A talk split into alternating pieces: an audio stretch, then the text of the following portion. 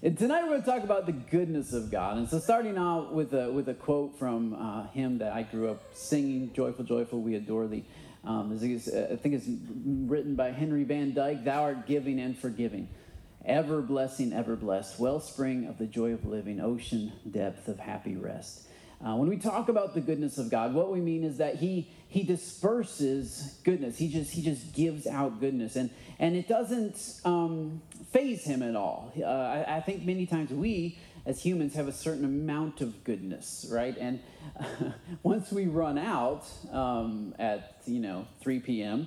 Um, then after that, we don't have as much goodness anymore. We have a certain amount of goodwill. We have a certain amount of good feelings to give to others. But once that's tapped out, man, we're, we're done. But what's great about God is that, is that the whole world really could rest on his goodness all at once, and it wouldn't faze him at all. He's ever giving, he's ever blessing, but he's also ever blessed. He's, he's, he's the wellspring of the joy of living, which means there's, there's, there's, there's, there's this deep well inside of him that has uh, an infinite depth that his goodness just continually comes and comes and comes to us and comes to us. And and so and so we're going to talk tonight about a little bit of his goodness. Really this is such a huge attribute. It's such a huge quality of god that i think i might do a part one and a part two.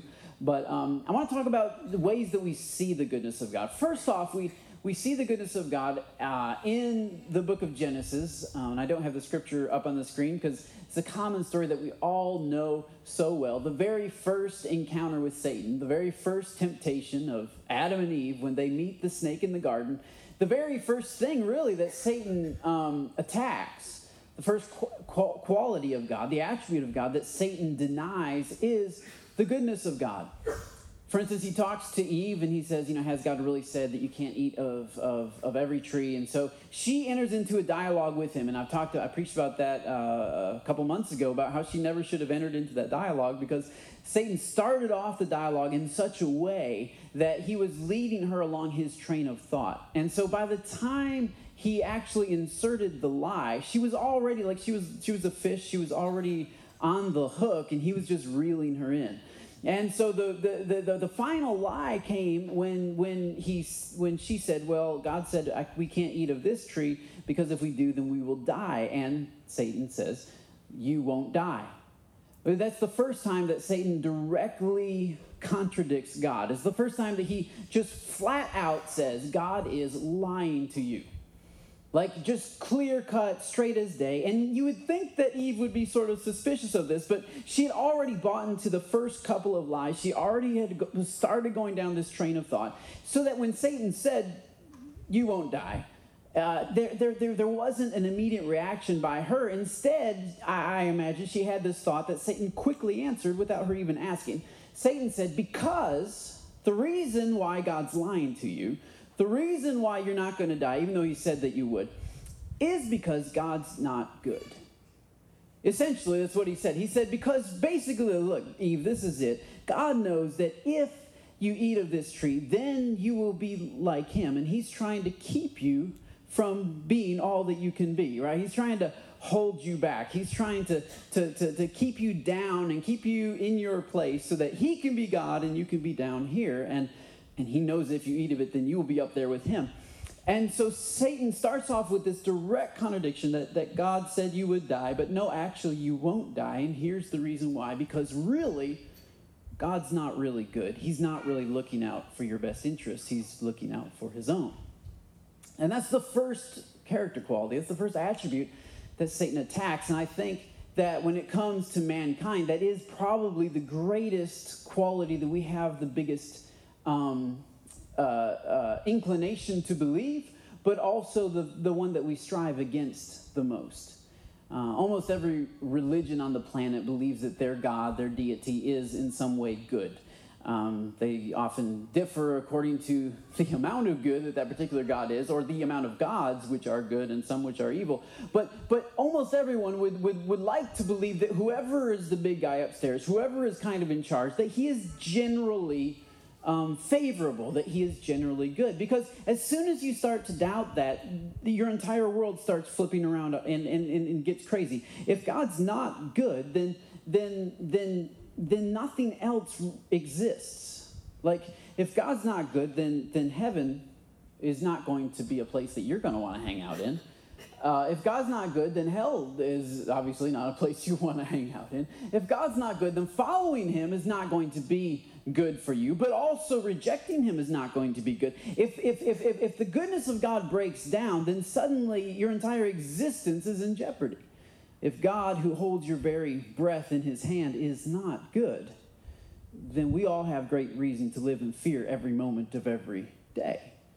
Uh, but the truth is that, that uh, all of us as humans, we have a deep seated understanding that God is good, and this comes, um, this comes from uh, uh, God Himself. He's put that inside of us.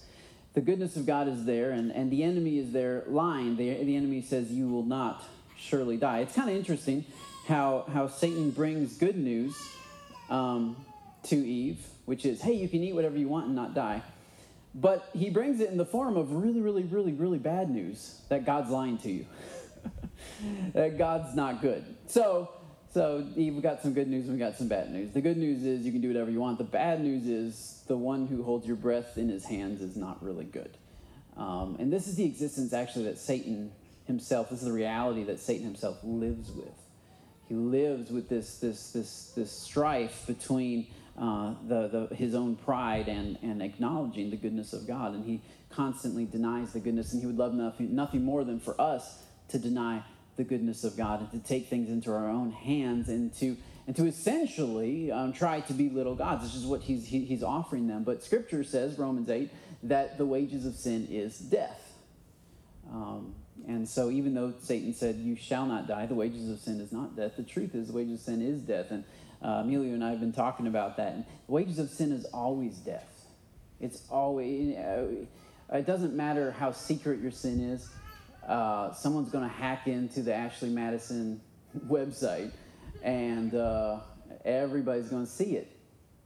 I don't know if you guys know about Ashley Madison, but there's a big thing a couple weeks ago. Ashley Madison is an adultery website. If you want to um, cheat on your spouse, you, you, you create an account uh, with this website, and then that's kind of how how you go about it. Well, somebody hacked into the website a couple weeks ago, and they started posting. They just posted all the names, all the people that had accounts there, and um, and it's really and it's really it's interesting. The CEO stepped down last week of Ashley Madison, which is weird because I thought he was okay with this sort of thing, but apparently he had an account, and uh, he always said that.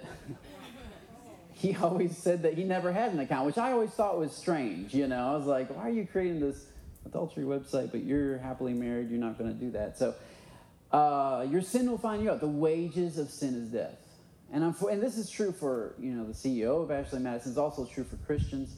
Uh, Ed Stetzer, um, he's a he's a he's a pretty well known um, Christian leader. Uh, he said he had pastors contacting him they were concerned about the Ashley Madison thing um, because they were on the site. Uh, he predicted this past Sunday, three days ago, that about 400 pastors and church leaders would step down from their congregations because their names were on the Ashley Madison site. And it's and it's and some very well-known ministers actually have come forward and stepped and stepped down from their ministries because they thought they thought the wages of sin wasn't death they thought it wasn't going to be the death of their ministry or the death of their marriage or the death of, of their kids' honor of them. You know, I mean, all the things that die with sin. You can't, you can't calculate it. You, can't, you think you know the cost when you step into it. You think you understand what you're playing with, but you really don't. The wages of sin is death, and it just always is. And, um, and actually, in, in Romans chapter 8, that's why it says that we are to put to death the deeds of the flesh. What that means is, since the wages of sin is death, either you're going to die or it is going to die. And so you got to come to a point where you kill sin in your life, where you kill the deeds of the flesh because something's got to die. And so the wages of sin is death. And so I encourage each and every one of you uh, confess now while it's a secret um, whatever is going on in your life if, if you whatever i mean just just just find an open place that's why that's why small groups are so important so many pastors and leaders get in so much trouble because they feel they don't have anybody to talk to because they don't surround themselves with people that they can trust and um, they feel like they're going to get fired if they share anything. And they don't have any safe place. And so many people don't have a safe place. And that's why we want safe places, which is a small group for you guys to be a part of, where you can experience the goodness of God. Because the goodness of God is not experienced in, in, in, in a place where you're expected to be perfect all the time. The goodness of God is experienced when you're able to share what's going on in your life, what your temptations are, and somebody can help you before, before it's the website's hacked and it's all over the internet. Um, so anyway, that's a pretty deep, dark subject, but but it's real life. I mean, that's what's that's what's in my Facebook feed all the time. That's what and that's what I'm feeling. I'm like, I, my heart breaks that that's the reality of the church. But I just hope those 400 people can get restoration, can get healing, can get connected with the family that is going to uh, help them. Um, the goodness of God is is is attacked by the enemy. It's it's it's, it's constantly denied. It's constantly denied in, in his temptation to sin, but it's also constantly denied uh, uh, just, just throughout our own culture. And so for me, the best place to look is in Scripture. So I have several scriptures here for you to look at um, where we see the goodness of God. Psalm 52 1 uh, says, The goodness of God endures continually. First Chronicles 16 34, Oh, give thanks to the Lord, for he is good, for his mercy endures forever. Psalm 33 5, The earth is full of the goodness of the Lord. The earth is full of his goodness. Exodus 33 18, this is um, Moses talking to God, and he says, Show me your glory. It's a famous passage. And so this is what God's response to him. He said, Okay, I will make all of my goodness pass before you. So when God was asked to show his greatest attribute, the biggest, most gloryful part of him, he says, Okay, I'm going to make my goodness to pass before you. Psalm 86 5 says, For you, Lord, are good and ready to forgive and abundant in mercy to all those who call upon you.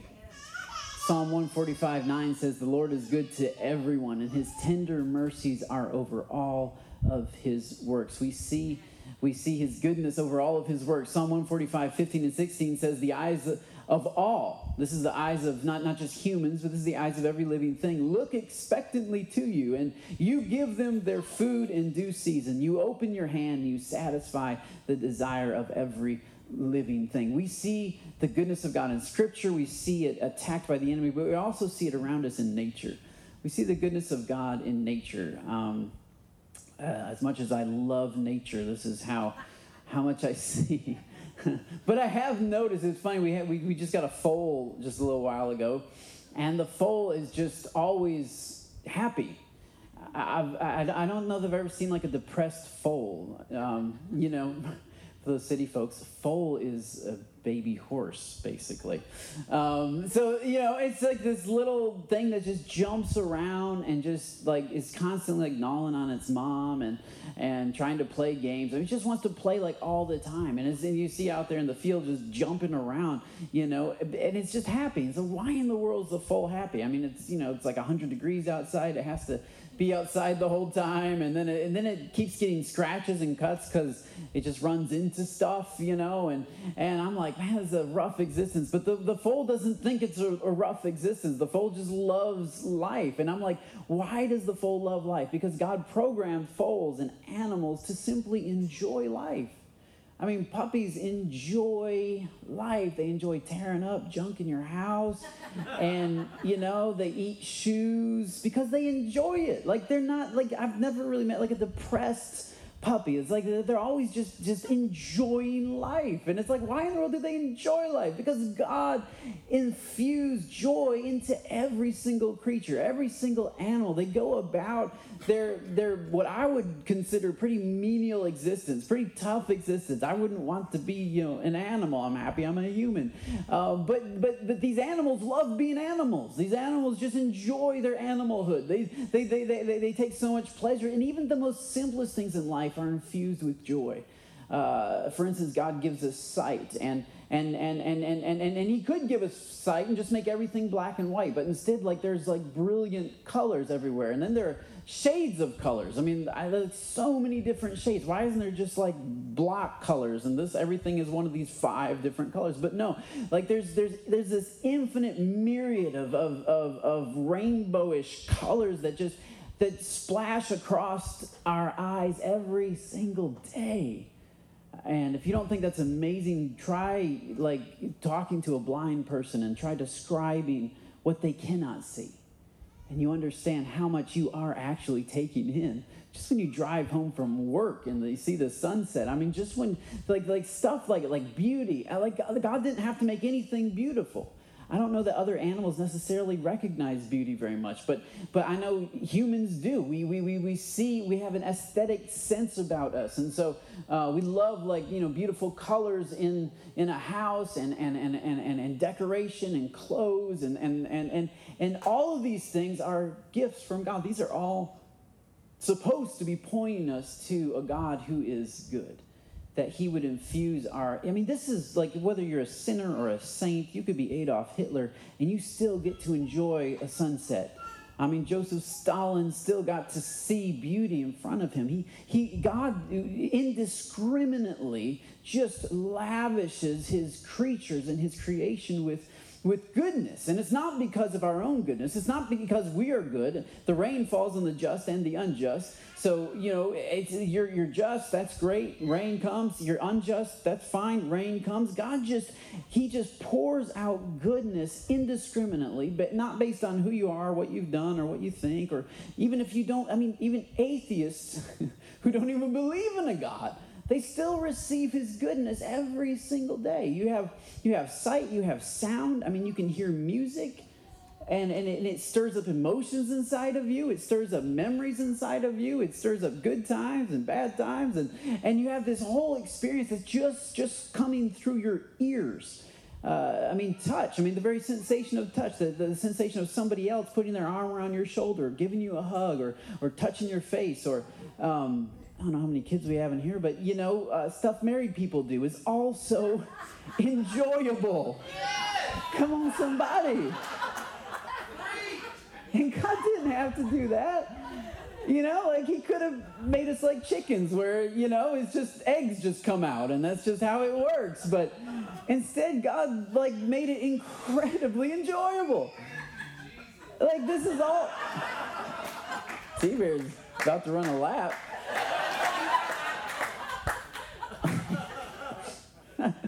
It's good. I mean, it's really good. And, and, and, and, and you can, once again, atheists get to enjoy this. You know, everybody enjoys this. God doesn't withhold it and say, well, you have to believe in me in order to experience this, this, this kind of joy. And so everybody partakes in this. And god just blesses every single every single person on the planet with this. The, the, the, sense of fulfillment. God gives us a sense of fulfillment. When you work hard all day and you come home and you've accomplished something that sense of fulfillment that's his goodness that allows you to feel that. I mean you could literally just live your whole life always feeling like you haven't accomplished anything but uh, uh sometimes you just get to take a breath and you just realize man i just did something that is accomplishment. I'm proud of my work. That's the goodness of god it's amazing the way that God designed our bodies. I mean, like as soon as uh, a, you know a, a, a healthy body that is overly hot will start to sweat.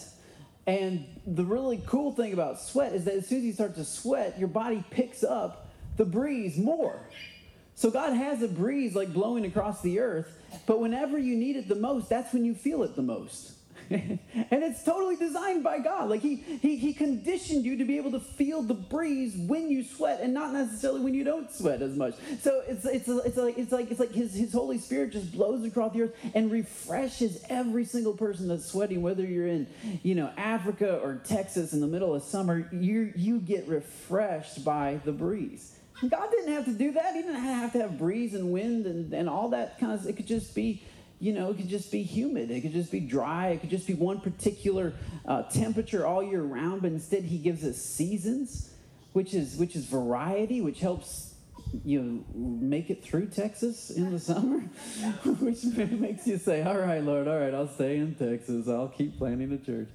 Um, you know, because there's always the temptation to go to San Diego where it's like 75 all year round, you know. But but he gives us seasons, so it's like okay, you survived, you know, July and August. Now I'm to bless you with a little bit of September and, and October. It's to be great.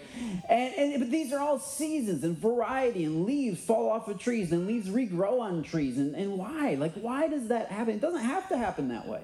But everything that God has designed has a, has a reason, and it's out of goodness all the joy that comes with each and every season, all the, the, celebration, the family. I mean, the family unit. God didn't have to create that, but He but He did, and that and, and that can bring so much joy when you look down at, at, at, your kids and you see you see you in them. You know, it's like wow, it's like a mini me. That is one awesome kid. You know, wow. You know, like that didn't have to happen that way.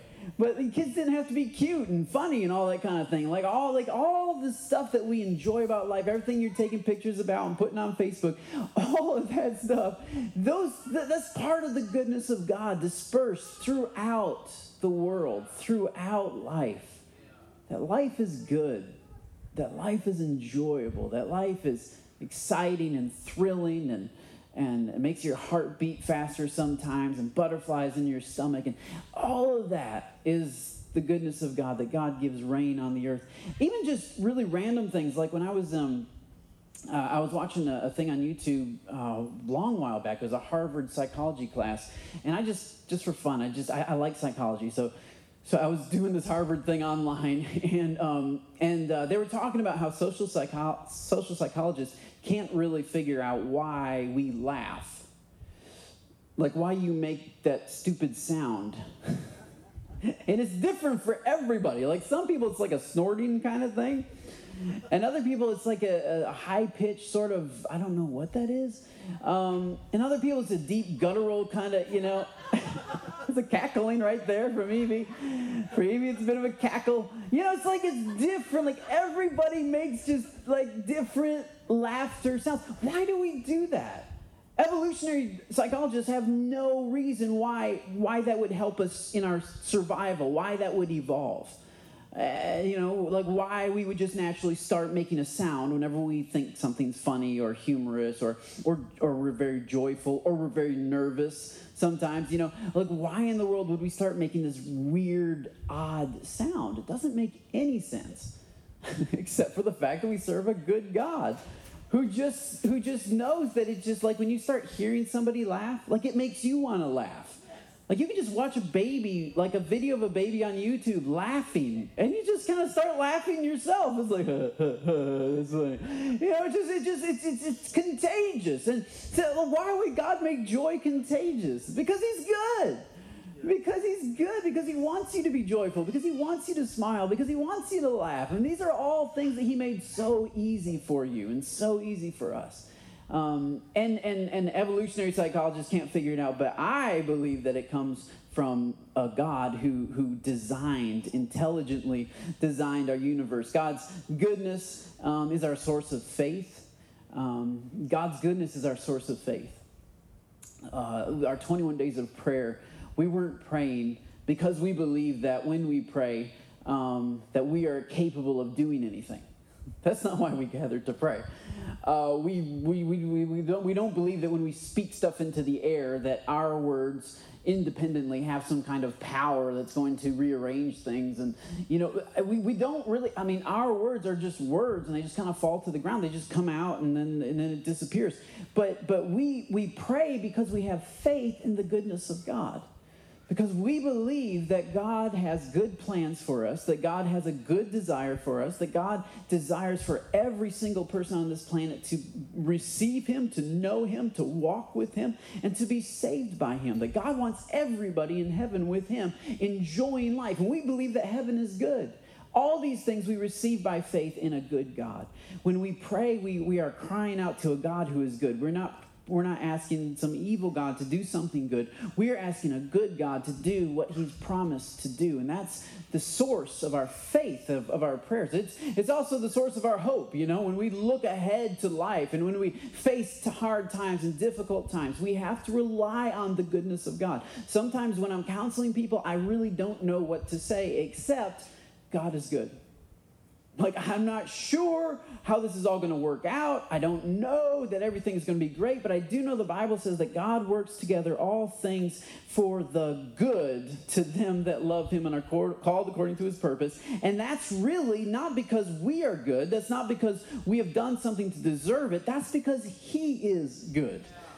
And He's continually good. And He's faithfully good. And His goodness is not based on your goodness. His goodness is not based on your track record. His goodness is not based on your faith. His goodness is based in Himself. He is just simply good. And His goodness is not affected by your track record, it's not affected by your faith. His goodness is just as good as it's ever been, and it won't get any gooder because He can't get any gooder. He's just as good as He is. And he is the reason for our hope. He is the reason that we can that we can look uh, people in the eye who are dealing with so much confusion, so much stuff, so many addictions, so many hangups, and they've been abused from the time they were born until their like adulthood. And we can look at them and we can say, "There's hope for you because God is good." I have no idea how else things are going to work out for you, but I do know that God is good. And this is how I can, I, I, that's how I can lead a church. It's how I can lead people who, who are, who, who are uh, you know, leaving a lot of things and quitting jobs. This is how I can start a church and, and quit my job and do everything that God's called me to do because I believe ultimately that God is good. I believe in his goodness. I remind myself of his goodness. And, and, ulti- and finally, the goodness of God is our, is our basis for love. Um, so let's look at John 8. Um, this is a scripture that's just been coming to my mind uh, really for the last week, week and a half. Um, and this is always a scripture I've never I've never preached from so I've always been a little nervous to preach from it. And honestly, this I still don't feel like I, I totally have it, so I'm still just touching my toe into it. Um, but John chapter 8, verse 2 says that early in the morning, Jesus came again to the temple, and all the all the people came to him. Now, the context of this, this is after um, the Feast of Tabernacles, where he stood up in front of everybody and, and he said, I, um, he said, he said, anyone who's thirsty, come to me. And I am the source of, of living water. And so anybody who's thirsty, come to me. And this was a very um, bold statement that he made. Also, if you read um, uh, John chapter 7, you'll see that the Pharisees and the religious leaders were trying to kill Jesus. And so it's a very dangerous time for him. In fact, he said that he didn't even want to go to the feast because he was concerned that they were going to, to kill him. Um, different people wanted him to go, but he, he said that he didn't want to go, and then, then he ended up going. So I guess his father must have told him to go. Uh, and so Jesus is there. He's at the feast, and he begins teaching. And uh, this is the next day. This is after his major proclamation where he interrupted the big feast. He goes back to the temple and begins teaching. Now all the people are coming to him. He sat down and taught them. Then the scribes and Pharisees brought to him a woman caught in adultery. When they had set her in the midst of them, uh, they said to him, Teacher, this woman was caught in adultery in the very act. Now, Moses in the law commanded us that such should be stoned, but what do you say? In verse 6, the Holy Spirit tells us why they're doing this. It says that they said this in order to test him, that they might have something of which to accuse him. But Jesus stooped down and wrote on the ground with his finger as though he did not hear. once again, this story just boggles my mind. I mean, how often does Jesus just not answer a question? How often does he just ignore people? Um, not very often. How often does he write in the ground? We have no other record of him drawing in the dirt um, except for in this passage. And so, so many people stop and they say, What was he writing in the ground? And um, well, the Bible doesn't tell us what he's writing in the ground. He was writing something in the ground. He's down on his knees. Verse 7 says that they continued asking him, they, and, and, and so he raised himself up and said to them, He who is without sin among you, let him throw a stone at her first. And then he stooped down and wrote on the ground again. Verse 9 Then those who heard it, being convicted by their conscience, went out one by one, beginning with the oldest, even to the last. And Jesus was left alone with the woman standing in the middle of them. And when Jesus had raised himself up, he saw no one there but the woman. He said to her, Woman, where are those accusers of yours? Has no one condemned you? Uh, she said, No one, Lord. And he said to her, Neither do I condemn you. Go and sin no more. And then in verse 12, which I, I, I didn't have up there, verse 12, he, he looks to the people and he says, I am the light of the world. Anybody who comes to me, anybody who follows me, will walk in light and have the light of life. And it's so interesting. This passage has always, I, I think, been often misunderstood, and I, have heard um, TV, repo- re, re, TV reporters like quote it. I I don't even think they read anything else in the Bible, but they heard that one statement, you know, that he who is without sin throw the first stone. And, and it's been used, unfortunately, to be a bit of a, of a, of a license to anybody who does anything that's just that's just what they do and, and everybody just mind your own business and don't don't don't point anything out right? Don't don't don't don't say anything about anybody. And, I, I don't think that's what jesus is doing here at all. In fact this is actually a trick. This is an attempt to trap jesus it tells us. These religious leaders bring this woman. It's interesting to me that they brought the woman and not the man who was caught in adultery. Because it takes two to tango. Um, that they only brought one, which that's that's odd to me. I, the, the, the, the, actual Mosaic law stated that both the male and the female were to be executed. Um, that's the Mosaic law. And so the fact that they only brought one tells me that something's a little bit fishy. Something's a little bit off. It's a little bit strange. Um, and the fact that they that they bring her into the, the temple courts. Remember, Jesus is teaching in the temple. In fact, later on it says he was teaching in the treasury uh, which is the outer court of the temple. It's the outside where they used to have 13 um, like jugs where people would go and drop their money in. And they had the different 13 jugs were assigned uh, for, for, for, different reasons. There were four of them that were for offering, and there were the nine of them that were for different types of tithes. And so Jesus is there. He's in the treasury. It was also called the woman's court. So uh, it's the one court of the temple that women were allowed to go into just on a regular basis. So that's where Jesus is teaching. He's, he's obviously trying to teach women and men. And, and he's there. And then they bring this, this they, they bring this woman to him. And, and, and, and, and, and she's caught in adultery, apparently. But the other guy is not around. So something's a little bit fishy. And then they, they, they try to engage Jesus. Should, should she be stoned or not? And obviously, people are ready uh, they got stones in hand. They're ready to uh, execute this person. Now, what's interesting to me is that Jesus probably would have witnessed this several times in his life. This was not, you know, this was not a weird, random, odd thing to have happen that somebody should be stoned.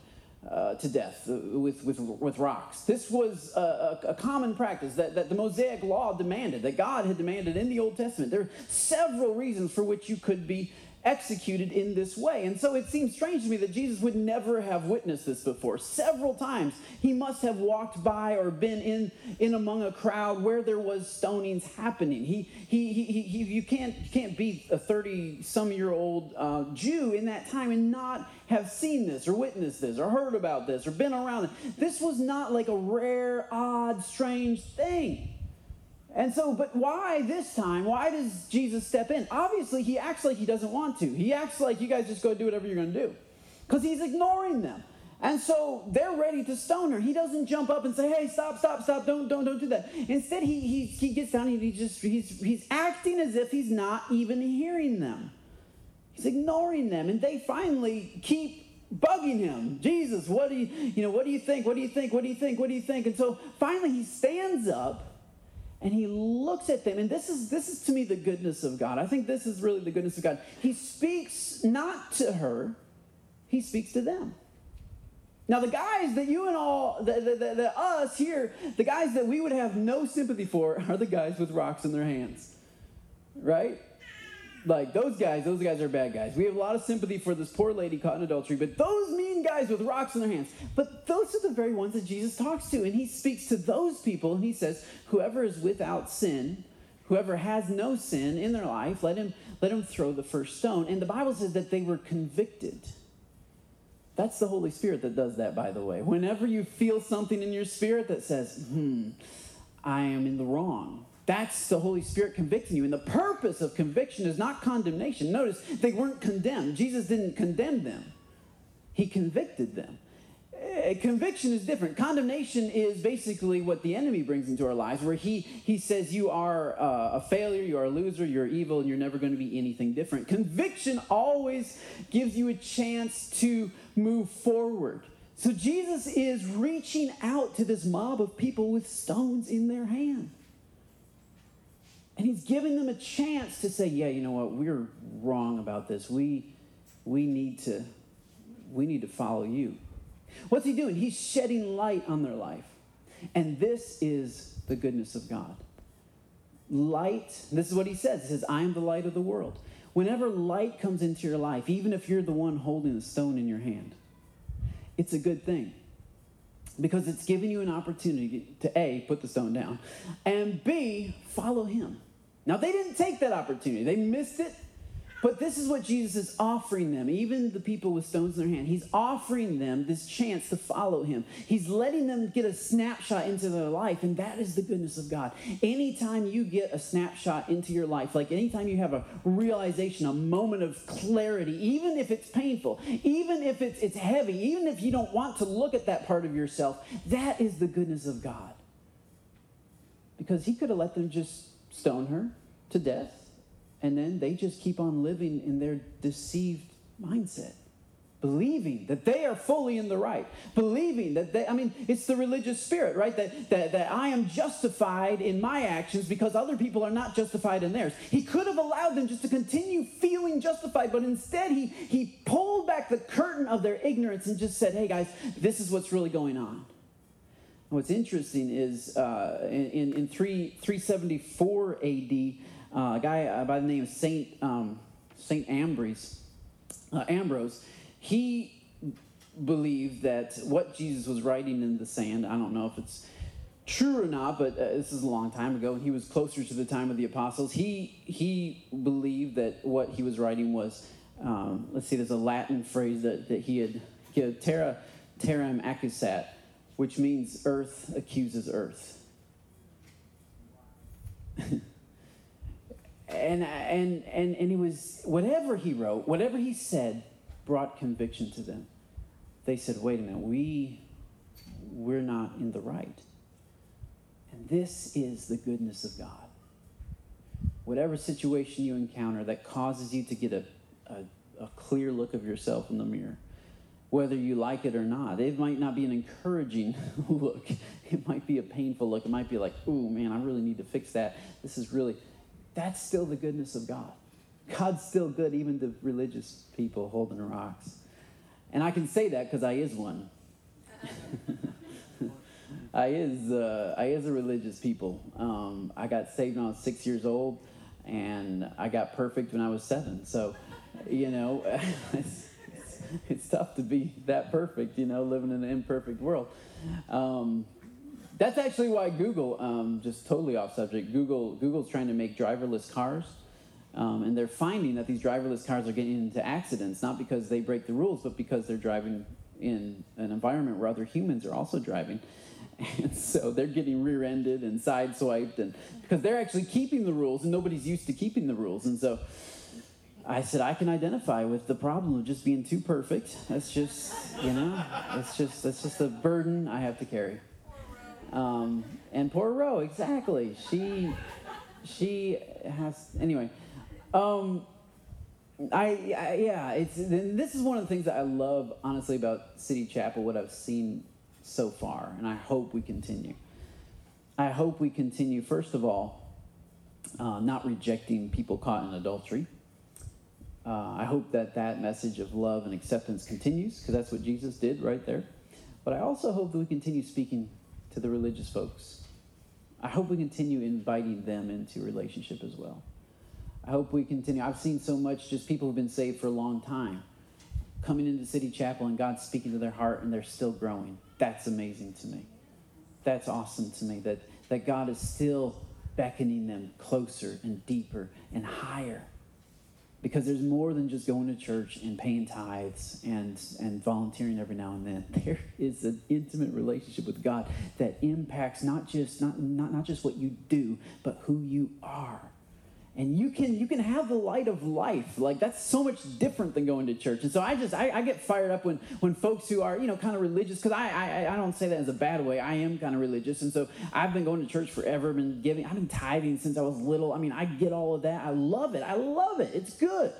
But I love it whenever, whenever God still shows me a glimpse of myself that I don't like, and I say, "Whoa, okay, I need to change that." That to me is goodness, because I can get so self-righteous and self justified that I don't see it anymore. And so this is what Jesus does for those who are holding the stones. He, he says, you guys, you guys need to change. Here's something that, that, that earth is accusing earth here. Dirt is accusing dirt. You're just dirt. Do you, do, you, do, do you get this? Your life is just as dirty as hers. It's just different kind of dirty. It's a different kind of dirt. And so he's speaking to them, and they're, they're receiving that, and they, they put their stones down from the oldest, it says, to the youngest. And then he, he, turns, he turns back to to his drawing, right? He gets back down on his knees. He gets he gets down and down and, and, and he's writing. And this is what I think is so powerful, which Emilio had, had said in our discussion about this, that this is the position of God. This is the, the stance that God takes. To those who are um, religious and holding rocks, he often stands face to face with them. He says, You are in the wrong, and you need to change. And he talks to me like that sometimes. He just kind of smacks me upside the head. I don't know. Ro tells me he's meaner with me than he is with her. And, uh, I said, because I need that, because I don't hear otherwise. I'm just like, um, they don't need them. And, uh, you know, so he just, he, he, he, he, gets on your eye level. He stands up and he says, look here, you know, put the rock down. You're in the wrong. He deals with you where you're at. But the beautiful thing about Jesus is that he doesn't, when, when somebody is down on their face in humiliation and brokenness, he doesn't stand anymore. He gets, he gets down on his knees with her. And he's writing he gets down on her level. This is the position of God's goodness. That if you are a strong religious person, God's going to stand up and He's going to beckon you to come closer. Not just be religious, but be relational with Him and, and know Him. But if you're a broken adulterer, He gets down on your level too. And He gets down where other people, other people are standing around judging her. He's not judging her. He's on her level. He's He's her advocate. That's the goodness of God that he that he he he is an advocate of the broken. He's an advocate of the shameful. He's an advocate of the one that other people are judging. He gets down, and now it's not just her being judged, it's her and him. He comes alongside her and he takes on, almost takes on her reputation. He almost takes on her position and her, the way that they're looking at her, now they're looking at him right there. He's got a perfect reputation, perfect track record. He never committed adultery. He never even thought of it. He's never, he's never even in his, his fantasy. He, he, he's holy. He's completely holy. But he, he comes down next to her, associates with her basically, if you're going to throw rocks at her, you're going to have to throw rocks at me too. this is the position of the goodness of God. And this is our position at City Chapel. This is what we do. People ask, What's your policy on sin? I don't know. I'll tell you our, my, I'll tell you our position. Our position is on our knees, right with the sinner. We are advocates we are not adversaries. We don't, we don't mind. We, we don't mind being known as the church that has broken people in it. We, we don't mind being, because, because not, not because we love sin. That's not it. But because God is so good. Like his goodness is so great that I'm pretty sure his reputation can handle the reputation of an adulterous woman. I'm pretty sure people aren't going to now all of a sudden think down on God because, oh, somebody sinned. Oh, yeah, now God's in the doghouse. No, no, no. Have you seen a sunset lately? Like, get real. God is so good. His track record is perfect. People understand that. People get it. They get that this person messed up, this person failed. But what blows them away is when a perfect God gets down on their level and says, I'm going to take your reputation and, and I'm going to associate with you. You and me, we are together. If they're going to throw rocks at you, they're going to throw rocks at me because you are with me. I am with you. I am your advocate. I'm. I wonder what if what if we just had a church of people that express the goodness of God? What if our love came from the goodness of God? What if it came from a place that we weren't afraid? So often we react to people down here on this level out of fear. We react out of fear because what, what, what, what will people think about us? It's fear. It's fear. just never mind that. What if, what if the goodness of God was big enough and good enough to encompass the sins of not just a person, but like a million people or like seven billion people on planet Earth. What if his goodness was big enough to take all of that sin and all of that brokenness and change it? Because when, when he gets down with her, when he speaks to her, when he defends her, when he he's not defending her sin, he's not promoting her sin. In fact, this passage uh, historically has been one that several people uh, have argued that it's not legit. It's not in the original Bible. Uh, they, they had a hard time finding it actually in several of the early manuscripts. It was often thought that the earliest manuscript of this passage was only in like the 12th century. That's like over a thousand years that it wasn't really in the real Bible. And so people thought that, that because, because it, it, was, it was so often not in several of the early manuscripts. And uh, it wasn't until, I think in 1941, they discovered um, some writings and they discovered um, St. Ambrose writings in, in 374 AD uh, that they found this passage was actually in several of the more closer to original manuscripts. And they said, well, why has it been erased so much? And I, and I think one of the reasons why a lot of people are really uncomfortable, even today, really uncomfortable with the picture of a God who is an advocate of the sinner. Have a hard time with that. We, we, we're, we're okay with goodness on some levels and, and joy and creation, all that kind of thing. But man, we as sinners ourselves, we feel often timid to come to Him knowing that we have spent our entire lives working against Him. That He is so good, that He is so righteous, and we have spent our entire lives, we've spent our money and our time and our energies um, really trying to subvert his authority in our lives. And so we wonder, what is this king going to think of me? What is this God going to do to me? What, how is he going to see me?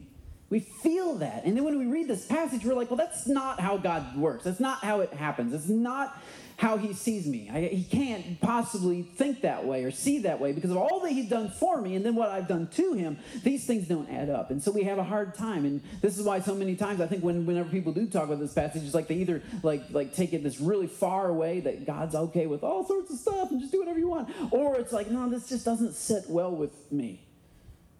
But there is somewhere in the mystery of God, there is a place. And I think in, in, in Romans it says, it says, it says, notice the, the sweetness and the severity of God.